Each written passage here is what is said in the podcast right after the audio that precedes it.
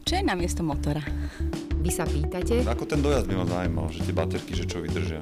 My odpovedáme? Ani neviem, keby som mal tú Teslu, že kde s tým pôjdem vôbec. Na plný prúd? Áno, Na plný prúd je podcast, ktorý ponúka odpovede na najčastejšie otázky o elektromobilite.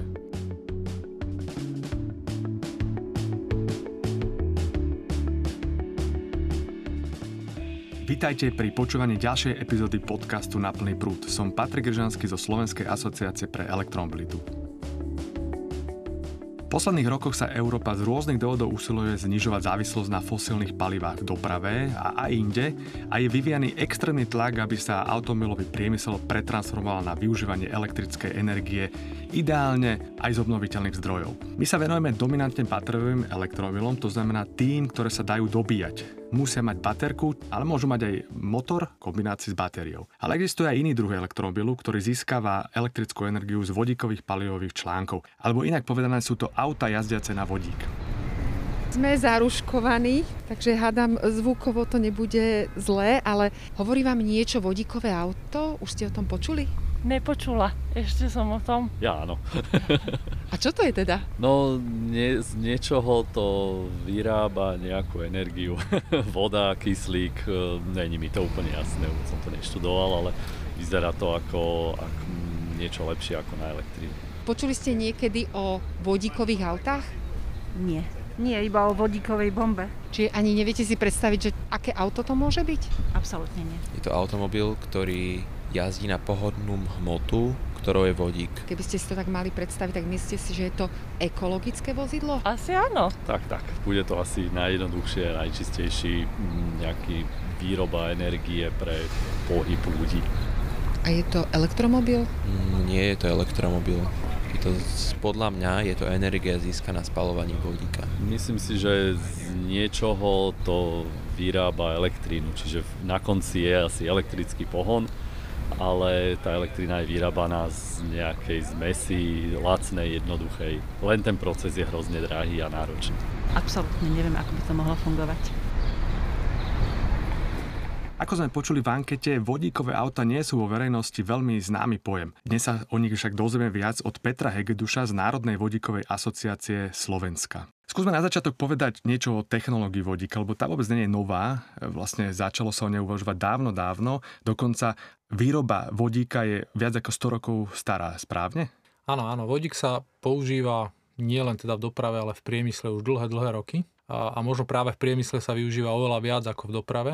Je to bežná súčasť priemyselných procesov pri výrobe napríklad amoniaku, hnojív. Takisto je to v procese výroby nafty alebo benzínu sa taktiež používa vodík a rôznych iných priemyselných procesoch. A zároveň teda sa môže používať aj ako palivo pre pohon rôznych motorov.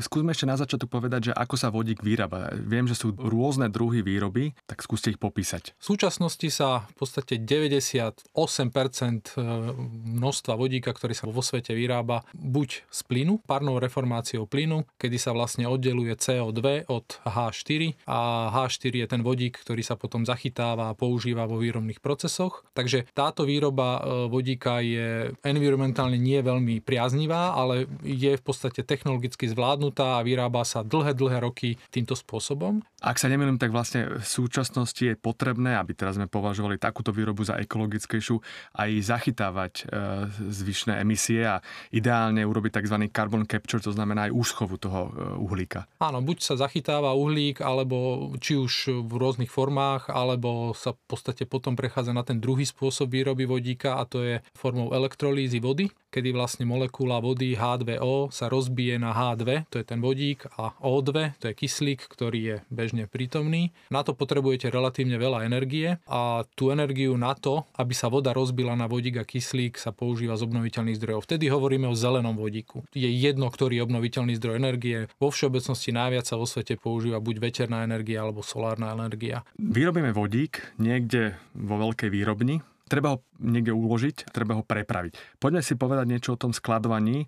Viem, že výzva pre vodík je, že má relatívne nízku hustotu a tým pádom aj nízku energetickú hustotu a teraz si potrebuje veľa priestoru. Tak ako sa vodík skladuje? Vodík má jednu vlastnosť, že je veľmi ľahký prvok a teda prechádza cez rôzne štruktúry, dokonca aj cez oceľ. Napríklad trúbky, ktoré sa používajú pri výrobe vodíka, musia byť špeciálnej ocele, aby mali špeciálnu mriežku, pretože vodík prejde aj cez betón, aj cez oceľ, nie cez plast. Najčastejší spôsob dopravy alebo distribúcie vodíka je teda v plyne alebo v plynnom skupenstve a buď sa používajú bežné rúry, samozrejme upravené tak, aby vodík nemohol z nich uniknúť, alebo sa vodík stláča na vysoký atmosférický tlak 350, 500, 700 barov, 1000 barov a vtedy sa vlastne zhmotňuje alebo teda zhutňuje sa v menšom priestore väčšia hustota toho vodíka a preváža sa ako plyn. A vlastne na konci tohto reťazca, prepravného reťazca, je stanica, ktorá má slúžiť na načerpanie vodíka do nejakého prostriedku, automobilu alebo čohokoľvek iného, alebo je to skôr stanica, ktorá má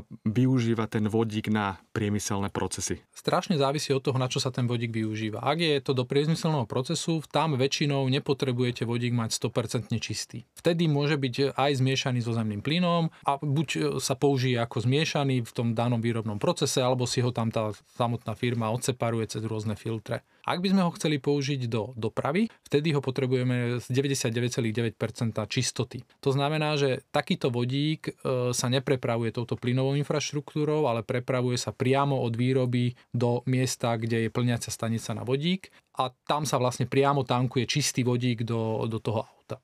Vyrobiť vodík, prepraviť ho a premeniť ho späť vlastne na elektrinu je veľmi náročné a tá cena je príliš vysoká dokonca, že je rádovo vyššia ako iný druh paliva. Je to v súčasnosti tak. Na priblíženie na 1 kg vodíka potrebujete zhruba na výrobu 33 kWh elektriky a zhruba ďalších 30 kWh na jeho stlačenie tak, aby ste ho mohli dostať do auta. Takže 60 kWh na 1 kg? Na 1 kg. A koľko spravím na kilometrov na to 1 kg? Na 1 kg prejdete zhruba 100 km. Dobre, každopádne, ak to porovnávam s batériovými elektromobilmi, tak vlastne tam prejdem štandardná, skôr tá vyššia spotreba je okolo 20 kWh na 100 km. Takže to by mi hovorilo o tom, že to je približne tretinová cena na prevádzku. Vrátim sa možno ešte späť aj k povednej otázke k využitiu vodíku v doprave.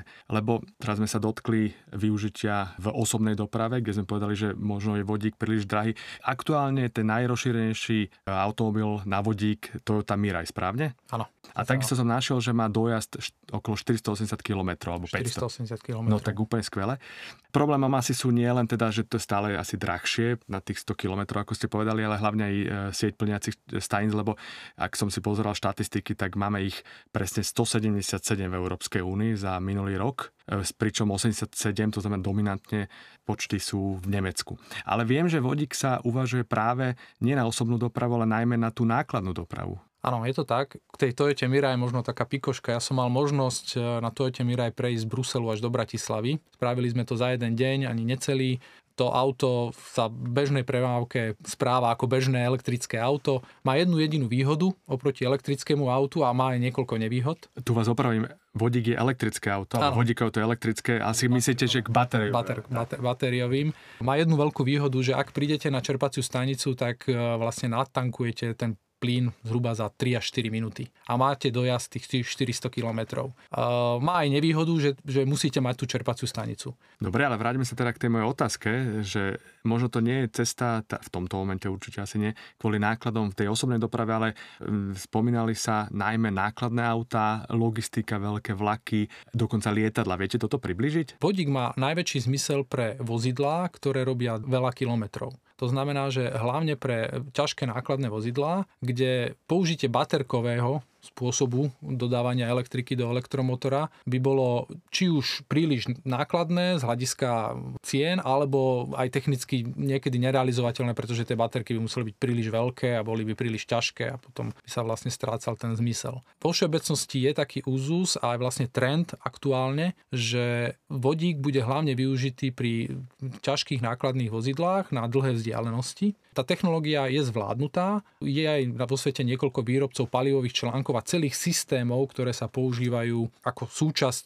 toho nákladného vozidla. V podstate je to teraz jediná prekážka väčšieho rozšírenia takéhoto používania je cena. a infraštruktúra. Takže ono to tak spolu súvisí, vždy sa hovorí, že chicken and egg, čo má byť skorej. My hovoríme, že najprv musí byť infraštruktúra, až potom budú pribúdať tie nákladné vozidlá. Kde vidíte pri vodíku tú možnú úsporu? Lebo potrebujete tam takú tú motiváciu, že prečo by sa vlastne vodík mal viacej používať a iba tým rastom sa zase tá snehová guľa nabaluje a tá cena sa znižuje. Poviem to na jednom jednoduchom príklade. V rámci Strednej Európy alebo v rámci krajín V4 je jeden projekt, ktorý hovorí o rozšírení alebo vybudovaní flotily nákladných vozidiel, ktoré by mali teda obsluhovať túto časť Európy. A hovorí sa o 10 000 vozidlách na vodíkový pohon. Ono to číslo sa zdá, že je strašne veľké, ale je to presne ten break-even point pre výrobcu tých vozidiel, kedy náklady jednotkové na to vozidlo sa dostávajú niekde na úroveň konkurencieschopné s bežným vozidlom. Skúsme ale približiť tie možnosti v technických inováciách. Kde vy vidíte príležitosť, že by sa zlacnila výroba vodíka, vodíkových áut alebo tej prepravy? Tam vlastne v celom tom reťazci. Ak sa znižujú náklady na jednotku vyrobenej elektriky alebo megawatt hodiny z obnoviteľných zdrojov, pri vetre ten pokles je stále neustály, takisto pri fotovoltike, lebo sa zvyšuje účinnosť, respektíve znižujú sa náklady. Je to ešte aj pri samotných elektrolizéroch, kde elektrolizér funguje na nejakej termochemickej reakcii a samozrejme tam je obrovský priestor na zlepšovanie a zefektívovanie tohto procesu, tak aby z 1 megawatt hodiny elektriky by sme dostali viac kilogramov, gramov alebo nejakú jednotku vodíka. Potom je tam obrovský priestor na zlepšovanie a znižovanie ceny vodíka je pri distribúcii. No a samozrejme, keď hovoríme hlavne o mobilite, tak je to ešte aj zefektívovanie toho samotného procesu. To znamená, že z 1 kilogramu prejdete viac kilometrov. Úplne na záver by som určite chcel povedať, že ja vnímam vodíkové auta ako elektrické auta. Ľudia to vnímajú ako antagonisticky klasickým batériovým elektromobilom, ale vodíkové auto je elektrické, má elektrický motor, akurát nevyužíva batérie na tú elektrinu, na uskladnenie elektriny, ale vodík a vodíkové palivové články. Je to tak. Toyota Mirai, ktorú sme aj my mali požičanú, má aj v technickom preukaze napísané, že je to elektrické vozidlo a dokonca s ním môžete parkovať v garážach, nie je tam žiadne obmedzenie. To znamená, že my si myslíme, že baterkové a vodíkové autá budú fungovať spolu, nie proti sebe. A sme na konci ďalšieho podcastu. Ak máte otázky, na ktoré ste dnes nedostali odpoveď, napíšte mi na môj mail krizanský@seva.sk alebo nechajte odkaz na našom Facebooku pod statusom s dnešnou reláciou. Ak vašich priateľov či kolegov zaujíma elektromobilita, povedzte im o nás. Nájdete nás na Apple Podcast, Spotify, Stitcher a SoundCloud. Táto epizóda vznikla ako iniciatíva Slovenskej asociácie pre elektromobilitu. Produkcia strih podcastu Katarína Urban-Richterová a Oksana Ferancová. Ja som Patrik Rížanský a o 2 týždne sme tu opäť, dovtedy šťastnú jazdu na plný prúd. Počkaj, to nie je čisté asi. Dali mi čistý. OK, sorry. Teda, neviem, či čistý, ale dali mi. Pohode. A ste to 20 sekúnd umývali v teplej vode? Treba alkoholom vydezinfikovať.